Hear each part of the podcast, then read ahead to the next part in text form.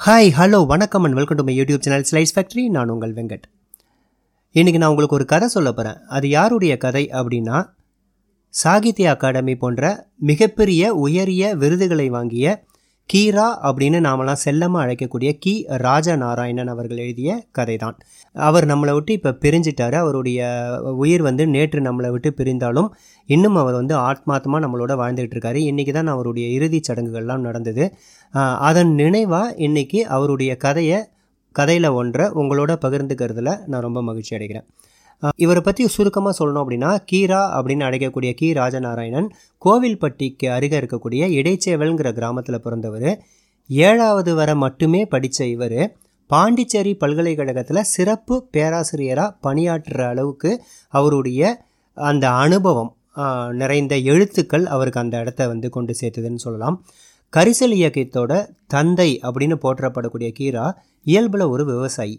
கரிசல் நிலம் சார்ந்த மக்களுடைய வாழ்க்கை தரத்தை வட்டார வழக்கில் சொல்லக்கூடிய இவரோட கதைகள் வந்து நம்ம நம்ம எல்லாரையுமே வந்து கதை நடக்கக்கூடிய அந்த இடத்திற்கே கொண்டு சென்று அங்கே வாழ வைத்து விடுங்கிறது தான் உண்மை. இவரோட கதைகளில் மிகப்பெரிய எதிர்பாராத திருப்பங்கள்லாம் பார்க்க முடியாது. ஆனால் நாம் நம்ம வாழ்ந்த நம்மளுடைய முன்னோர்கள் வாழ்ந்த வாழ்க்கையுடைய வாழ்வியலை மிகவும் யதார்த்தமாக சொல்லி போக சொல்லி போகும் வந்து இவருடைய வரிகள். கதை முடிஞ்சோன்னே நாமளே ஒரு வாழ்க்கை நம்மளுடைய வாழ்க்கையோட ஒரு அங்கத்தை அந்த கதாபாத்திரத்தோட வாழ்ந்தது போன்ற ஒரு உணர்வை ஏற்படுத்தும் இவரோட எழுத்துக்கள்.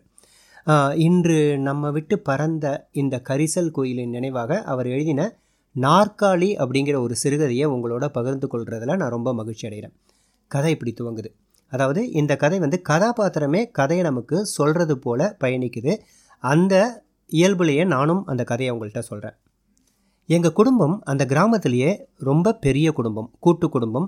நிறைய பேர் இருப்பாங்க.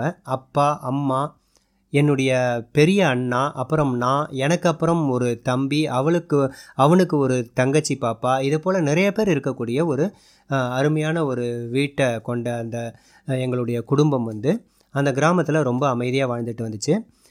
எங்களுக்கு தேவைகள்னு பார்க்க போனால் ரொம்ப கம்மி தான் ஆனால் இருக்கிற தேவைகளை வச்சுட்டு நாம் ரொம்பவே நாங்கள் சந்தோஷமாக வாழ்ந்தோம் அப்படின்னே சொல்லணும்.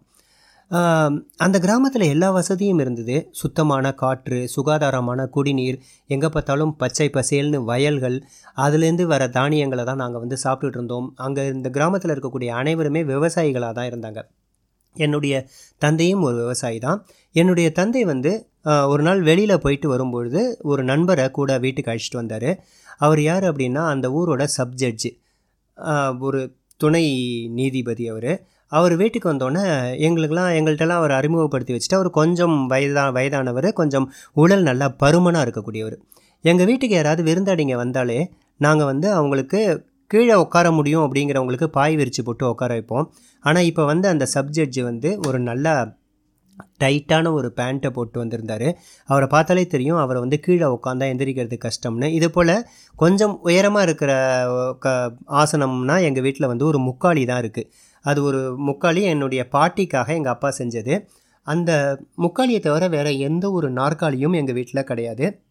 இன்னும் சொல்லப்போனால் எங்கள் கிராமத்தில் நாற்காலியே கிடையாது. நாற்காலியில் யாருமே உட்கார மாட்டாங்க. எல்லாரும் தரையில் தான் உட்காருவாங்க. கயிற்று கட்டில் இருக்கும். நாற்காலியே கிடையாது. எங்கள் வீட்லேயும் நாற்காலி கிடையாது. அந்த முக்காலியை தான் எடுத்துகிட்டு வந்து போட்டோம். அந்த ஜட்ஜுக்கு அந்த முக்காலி மேலே உட்கார தெரியல. எப்படி உட்காருறதுன்னு தெரியல. அதனுடைய உட்காரும் பாகம் ரொம்ப பெருசாக இருக்கும். ஏன்னா என்னுடைய பாட்டி கொஞ்சம் நல்லா தாட்டியாக வந்து இருப்பாங்க. அந்த அப்படின்றதுனால அவங்க வந்து தன்னை த பக்குவமாக அந்த முக்காலி மேலே இருத்தி உட்காரணுங்கிறதுக்காக அந்த உட்காரக்கூடிய பாகத்தை வந்து ரொம்ப பெருசாக அந்த பலகாயை போட்டிருப்பாங்க. கீழே மூணு கால் தான் இருக்கும். அந்த மூணு காலுமே அந்த பலகாயோட மையத்தில் வந்து குவிஞ்சிருக்கும். இதில் உட்காரும்போது ரொம்பவே கவனமாக உட்காரணும். ஏன்னா கரெக்டாக அந்த பலகையோட மையத்தில் உட்காந்தோம்னா இந்த முக்காலியில் நல்லா உட்காந்து கதை பேசலாம். ஆனால் கொஞ்சம் ஓரமாக உட்காந்துட்டோம் அப்படின்னா அது நம்மளை கவுத்து விட்டுரும். ஏன்னா நாலு கால் கிடையாது மூணு கால் இருக்கக்கூடிய முக்காலி. அந்த ஜட்ஜும் வந்து அதே தவறை தான் செஞ்சார். அவரால் வந்து சென்டராக கரெக்டாக பார்த்து உட்கார முடியல. கையை ஊனி உட்காரணும்னு ஒரு ஓரமாக ஊனி உட்காந்ததில் அந்த முக்காலி அப்படியே சாஞ்சு கீழே விழுந்துட்டார். எங்கள் அப்பா அவரை கைத்தாங்களாக பிடிக்க போக நாங்கள் எல்லாரும் எங்களுக்கெல்லாம் சின்ன வயசு தானே எங்களுக்கெல்லாம் சிரிப்பு வந்துடுச்சு. நாங்கள் அவர் முன்னாடி சிரித்தா மரியாதையாக இருக்காதுன்னு கடகடன்னு ஓடி போயிட்டு தோட்டத்தில் போய் அந்த மரத்துக்கு இடுக்கில் நின்றுக்கிட்டு விழுந்து விழுந்து சிரித்தோம் அதில் என்னுடைய சின்ன பாப்பா அவர் எப்படி விழுந்தாருன்னு விழுந்து காமிச்சது கூட எனக்கு இன்னும் நினைவு இருக்குது அப்போது அவர் வந்து கொஞ்சம் நேரம் பேசிட்டு போயிட்டாரு. நாங்கள் திருப்பி வீட்டுக்குள்ளே சிரித்து முடிச்சுட்டு வீட்டுக்கு போகும்போது அவர் பேசிட்டு போயிருந்தார்.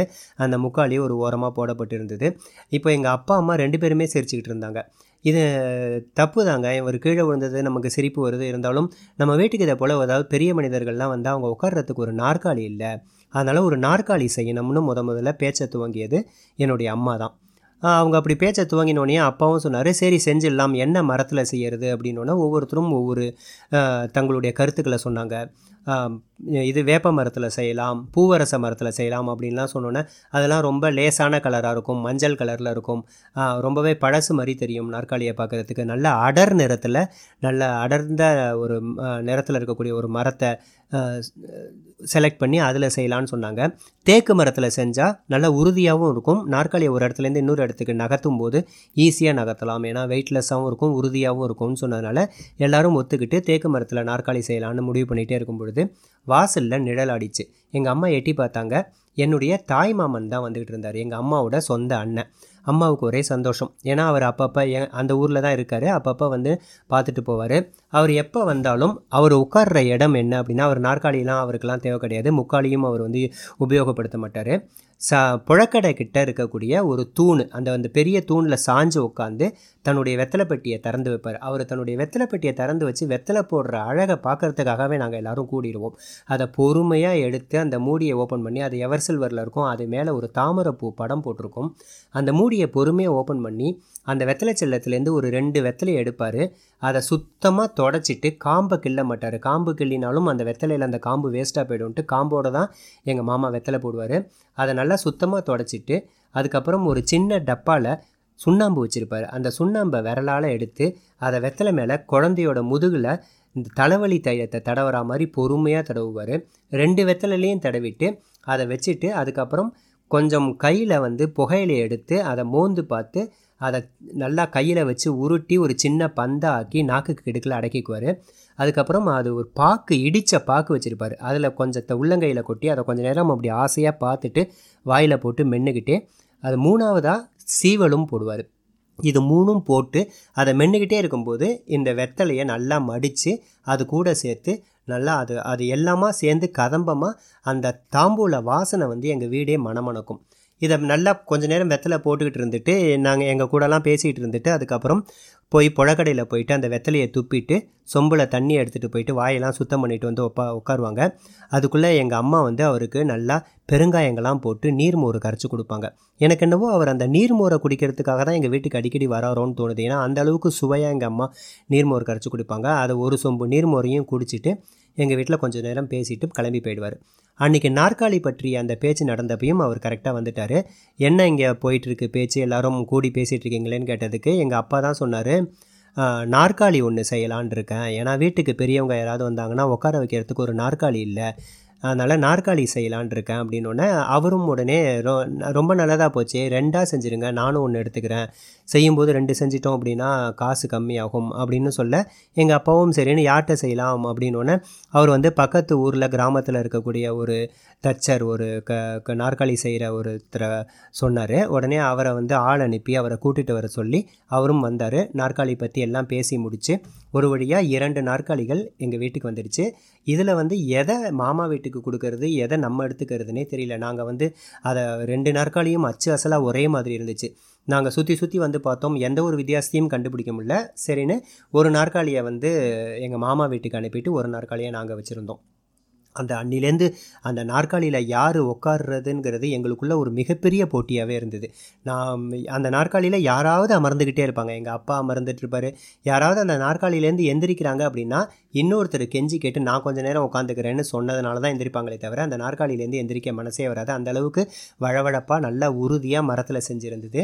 முதல் முறையாக நாற்காலியில் இந்த முக்காலியில் உட்காந்து உட்காந்து பயந்து பயந்து உட்காந்துருந்தேங்க நாங்கள் பயமே இல்லாமல் நாற்காலியில் உட்காந்துக்கிட்டு அந்த கதை புத்தகம் படிக்கிறதா இருக்கட்டும் அங்கே இருக்கக்கூடிய அந்த மித்தத்தில் குயில்கள் அந்த மாரி சின்ன சின்ன பறவைகள்லாம் வந்து அந்த தானியத்தை கொத்தி திங்கிறத வேடிக்கை பார்க்குறதா இருக்கட்டும் இது எல்லாமே ரொம்பவே நல்ல ஒரு பொழுதுபோக்காக போச்சு. தரையில் உட்காந்து உட்காந்து இப்போது திடீர்னு நாங்கள் நாற்காலியில் உட்கார்றத நாங்களே ஒரு மாதிரி சந்தோஷமாக ஃபீல் பண்ண ஆரம்பித்தோம் இது மேலே போயிட்டே இருந்தது.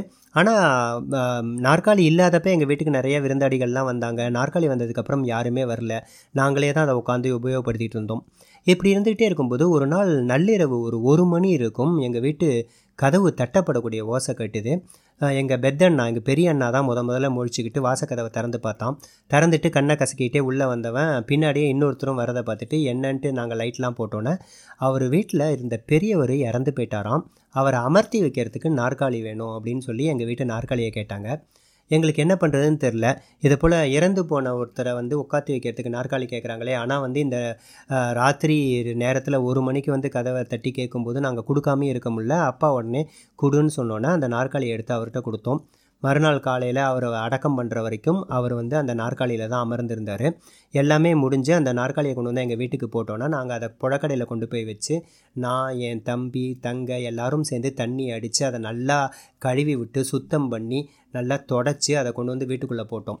இப்போ வந்து அந்த நாற்காலியில் யாருமே உட்காரல யார் முதல்ல உட்கார்றதுன்னு எங்களுக்கே ஒரே குழப்பமாக இருந்தது. ஏன்னா ரெண்டு நாள் ஒரு ஒரு நாள் பூரா ஒரு இறந்து போன ஒரு பெரியவரை உட்காத்தி வச்ச நாற்காலியில் எப்படி உட்கார்றதுன்னு தெரியாமல் நாங்கள் திணறிட்டு இருந்தோம். யாருமே உட்காராமல் அந்த நாற்காலி அப்படியே இருந்தது. அன் அப்போது எப்பயும் போல் வழக்கமாக எங்கள் வீட்டுக்கு வந்த மாமா வந்து நேராக வந்து அந்த நாற்காலியில் உட்காந்தார் அவருக்கு தெரியாது அது ரெண்டு நாள் முன்னாடி முத நாள் தான் வந்து அது ஒரு டெட் பாடி உட்கா உட்காத்தி வச்ச நாற்காலின்னு தெரியாது. அவர் நல்லா உட்காந்து அதில் வந்து வெத்தலை சலத்தை பிரித்து வெத்தலையெல்லாம் போட்டுக்கிட்டு வழக்கம் போல் வந்து க வாயை கொப்பளிச்சுட்டு அதுக்கப்புறம் நீர்மோர்லாம் குடிச்சிட்டு கிளம்பி போயிட்டார். அவர் உட்காந்தோன்னே திருப்பி அந்த நாற்காலிக்கு ஒரு உயிர்ப்பு வந்ததாக நாங்கள்லாம் யோசிக்க ஆரம்பிச்சிட்டோம். அதுக்கப்புறம் நாங்களும் உட்கார ஆரம்பிச்சிட்டோம். இப்படியே போயிட்டு இருந்தது இரண்டாவது ஒரு ஒரு சில சில நாட்களுக்கு பிறகு திருப்பி இதே போல் நள்ளிரவில் வந்து கதவு தட்டக்கூடிய ஓசை கேட்டது. எங்கள் பெத்தண்ணா தான் போய் கதவை திறந்தார். திரும்பியும் இதே போல் ஒரு துக்க நிகழ்ச்சி. இரண்டு தெரு தள்ளி. எங்கள் எங்கள் வீட்டில் நாற்காலி இருக்குன்றது அந்த கிராமம் பூரா தெரிஞ்சிடுச்சு. அந்த கிராமத்தில் யார் வீட்லேயுமே நாற்காலி கிடையாது. அதுக்கு முன்னாடி இறந்தவங்களெல்லாம் வந்து ஒரு பெரிய ஒரு அம்மி கல்லை பெரட்டி போட்டு வச்சு அது மேலே வந்து உக்காத்தி வச்சு தான் குளிப்பாட்டி எல்லா காரியமும் செய்வாங்க. இப்போ தான் நாற்காலி இருக்கேன்ட்டு எல்லாரும் எங்கள் வீட்டுக்கு படையெடுக்க ஆரம்பிச்சிட்டாங்க. இது என்னவோ தெரில எல்லாருமே வந்து பாதி ராத்திரியில் வந்து நாற்காலி கேட்குறதே கதையாக போச்சு. நாங்கள் அவருக்கும் கொடுத்தோம். அவருக்கு கொடுத்துட்டு அவரும் அதே போல் அவருடைய சடங்கெல்லாம் முடிஞ்சதுக்கப்புறம் நாற்காலியை போட்டாங்க. நாங்கள் இப்போ வந்து வேறு யாரும் உட்காரணும்னு எதிர்பார்க்குறதில்ல. எங்களுக்கு பழகி போச்சு. அந்த நாற்காலியை சுத்தப்படுத்திட்டு நாங்களே உட்கார ஆரம்பிச்சிட்டோம். இதே போல் போயிட்டே இருக்கும்போது இன்னொரு நாள் இதே மாதிரி ராத்திரி கதவை தட்டும்போது எங்கள் பெத்தண்ணா போய் கதவை திறந்திருக்காரு. கொஞ்சம் நேரம் பேசிகிட்டு இருந்திருக்காரு. யார் அதுன்னு தெரியாமல் நாங்கள் போகும்போது தான் அவர் வந்து இதுமாரி சொல்லிட்டு இருந்தார். நாற்காலி எங்கள் மாமா வீட்டில் வாங்கிட்டு போயிருக்காங்க. எங்கள் வீட்டில் இல்லை. நீங்கள் அங்கே போய் கேளுங்க கொடுத்துருவாங்கன்னு சொல்லி அவர் அனுப்பி வச்சுட்டு உள்ளே வந்து சொன்னார். மாமா வீட்டை காமிச்சு விட்டுட்டேன். எப்போ பார்த்தாலும் நாம தான் நாற்காலி கொடுக்கணுமா? நாம தானே செஞ்சு கொடுத்தோம் மாமாவுக்கு. அவரும் கொடுக்கட்டுமே அப்படின்னோடனே எங்கள் வீட்லேயும் அது ஒரு நல்ல முடிவாக பட்டுது. அந்த இறந்து போன வீட்டிலேருந்து வந்தவர் நேராக எங்கள் மாமா வீட்டில் போயிட்டு பேசியிருக்காரு. அவர்கிட்ட பேசிவிட்டு அந்த நாற்காலி அவருடைய நாற்காலியை வாங்கிட்டு போய் அந்த இறுதி சடங்கெல்லாம் முடிச்சுட்டு திருப்பி கொண்டு போய் கொடுத்துருக்காரு. இது நடந்து ஒரு பத்து நாள் இருக்கும். நாங்கள் எல்லோரும் எங்கள் மாமா வீட்டுக்கு போனோம். அதுக்கு முன்னாடி நாங்கள் நாற்காலி வாங்கி கொடுத்தப்ப நாங்கள் அவங்க வீட்டுக்கு போயிருந்தப்ப அவர் அந்த நாற்காலியை எப்படி பராமரித்தார் எப்படி அதில் உட்காந்தாருன்றதெல்லாம் நாங்கள் பார்த்துருக்கோம். அவர் வந்து அதை ஒரு குழந்த மாதிரி பொறுமையாக சத்தம் இல்லாமல் தூக்கிட்டு வந்து அதை போட்டு அது மேலே உட்காந்துக்குவார் காலை கூட தூக்கி அந்த நாற்காலியோட சட்டத்து மேலே வைக்க மாட்டார் அழுக்காயிடும்னு. அவர் அவர் மட்டும்தான் அந்த நாற்காலியை அந்த வீட்டில் யூஸ் பண்ணுவார் வேறு யாரையும் யூஸ் பண்ண விட மாட்டார். உட்காந்து முடிச்சோன்னே தன்னுடைய மேல் துண்டால் அந்த நாற்காலியை நல்லா சுத்தமாக தொடச்சி ஓரமாக போட்டுட்டு தான் வெளியில் போவார். இந்த அளவுக்கு பார்த்து பார்த்து அந்த நாற்காலியை வந்து அவர் வச்சுருந்தார். இப்போ நாங்கள் ஒரு பத்து நாள் கழித்து அம்மா ஒரு சின்ன வேலையாக மாமா வீட்டுக்கு அனுப்பினாங்கன்ட்டு நாங்கள் போனோம். அங்கே வந்து அந்த நாற்காலி இல்லை. அவர் தரையில் உட்காந்து வெத்தலம் போட்டுட்டு இருந்தார். நாங்கள் கேட்டோம் எங்கள் மாமா நாற்காலி? அப்படின்ட்டு. ஒருத்தர் வந்தார்ப்பா ஒரு நாள் ராத்திரி பாதி ராத்திரியில் வந்து நாற்காலி கேட்டார் என்னன்னு கேட்டேன். இறந்து போன என்னோடய தாத்தாவை கிடத்தணும் அதனால் நாற்காலி கொடுங்கன்னு சொன்னாங்க. நான் கொடுத்தேன். அதுக்கப்புறம் அந்த நாற்காலி அவங்க திரும்பி கொண்டு வந்து கொடுத்தாங்க. எனக்கு அதை ஏற்றுக்க மனசு வரல. ஒரு இறந்து போன ஒரு ஜீவனை உட்காத்தி வச்சு காரியங்கள்லாம் பண்ண நாற்காலியில் எனக்கு உட்காரத்துக்கு மனசு நோப்பில் இருந்துச்சு. அப்படின்னு சொல்லிட்டு இருக்கும்போது எங்களுக்கு நினைவு பின்னோக்கி போச்சு. ஏன்னா நாங்கள் அதை போல் ஒரு நாள் இறந்து போன ஒரு டெட் பாடியை அந்த நாற்காலியில் உட்காத்தி வச்சுட்டு அதில் நாங்கள் உட்காராமல் யோசிச்சுட்டு இருக்கும்போது எங்கள் மாமா வந்து உட்காந்து எந்திரிச்சு போனது வந்து லேசாக சிரிப்பு வந்துச்சு எங்களுக்கு. சரி மாமா அதுக்காக என்ன பண்ணீங்க? அப்படின்னோடனே நாங்கள் மாமா சொன்னார் இந்த ஊரில் இருக்கக்கூடிய பொது அலுவலகத்துக்கு அந்த நாற்காலியை கொடுத்துட்டேன். ஊரில் இருக்கிற யார் இறந்து போனாலும் அந்த நாற்காலியில் உட்காத்தி வச்சு சடங்கு செஞ்சுட்டு திருப்பி அந்த அலுவலகத்தை கொண்டு போய் வச்சிருங்கன்னு சொல்லிட்டு நான் கொடுத்துட்டேன். ஏன்னா எனக்கு பிடித்த ஒரு நாற்காலி அதை வந்து ஒரு இறந்து போனவரை உட்காத்தி வச்சு அதை நான் குளிப்பாட்டிட்டு திருப்பி அதில் உட்காந்து உட்காந்து நான் அதே நினைப்போடு உட்காந்துருக்கிறதுக்கு அந்த நாற்காலி இங்கேருந்து அனுப்பிட்டோம் அப்படின்னா அது ஊ- இந்த ஊருக்காவது உபயோகப்படும். நான் வழக்கம் போல் நான் தரையில் உட்காந்து என்னுடைய வாழ்க்கையை நான் தொ தொடர்ந்துக்கிட்டு இருக்கேன். அதனால் எனக்கு அந்த நாற்காலி கொஞ்ச நாள் இருந்தது இப்போ என்கிட்ட இல்லை. அவ்வளவுதான் அப்படின்னு அவர் நிம்மதியாக சொல்லினார். இது கேட்டோன்னே எங்களுக்கு ஒரு மாதிரி இருந்தது. ஏன்னா நாங்கள் வந்து அந்த நாற்காலியை விடவும் முடியாமல் அதை வந்து ஒரு இறப்புக்கு கொடுக்கவும் முடியாமல் தவிச்சிட்டு இருந்தப்ப இவ்வளவு தெளிவாக அவர் முடிவெடுத்து ரொம்ப பிடித்த நாற்காலியை டக்குன்னு தன்னிட்டேந்து ஊருக்காக கொடுத்துட்டு அவர் இயல்பாக தன்னுடைய வாழ்க்கையை நடத்தினது வந்து எங்களுக்கு ஒரு என்னவோ அது ஒரு இதுலேருந்து ஒரு பாடம் கற்றுக்கிட்டது போன்ற ஒரு உணர்வு வந்ததுன்னு சொல்லி இதில் இதோட இந்த கதை முடியுது. இந்த கதையில் ஒரு பெரிய திருப்பங்கள்லாம் எதுவுமே கிடையாது. ஒரு விஷயம் நமக்கு பிடிக்குது அப்படின்னா அந்த விஷயத்தை நம்மக்கிட்டேருந்து பிரித்து எடுக்கக்கூடிய நேரம் வரும்போது டக்குன்னு பிரித்து எடுத்துடணும். அதுலேயே நம்ம மனசை ஒட்டி வச்சுக்க கூடாது. நம்மளுடைய இயல்பான வாழ்க்கையை எப்பவும் போல் தொடரணுன்ற மாதிரி ஒரு சின்ன விஷயத்தை இந்த கதை சொல்லி போன மாதிரி எனக்கு தோணுது நேர்களே இந்த கதையை இந்த தருணத்தில் அவருடைய நினைவாக கீரா அவர்களுடைய நினைவாக நான் உங்களோட பகிர்ந்துக்கிறதுல பகிர்ந்துக்கிட்டதில் ரொம்ப சந்தோஷப்படுறேன். மீண்டும் ஒரு நல்ல அருமையான கதையுடன் உங்களை சந்திக்கும் வரை உங்களிடமிருந்து விடைபெறுவது உங்கள் வெங்கட். தேங்க்ஸ் ஃபார் வாட்சிங்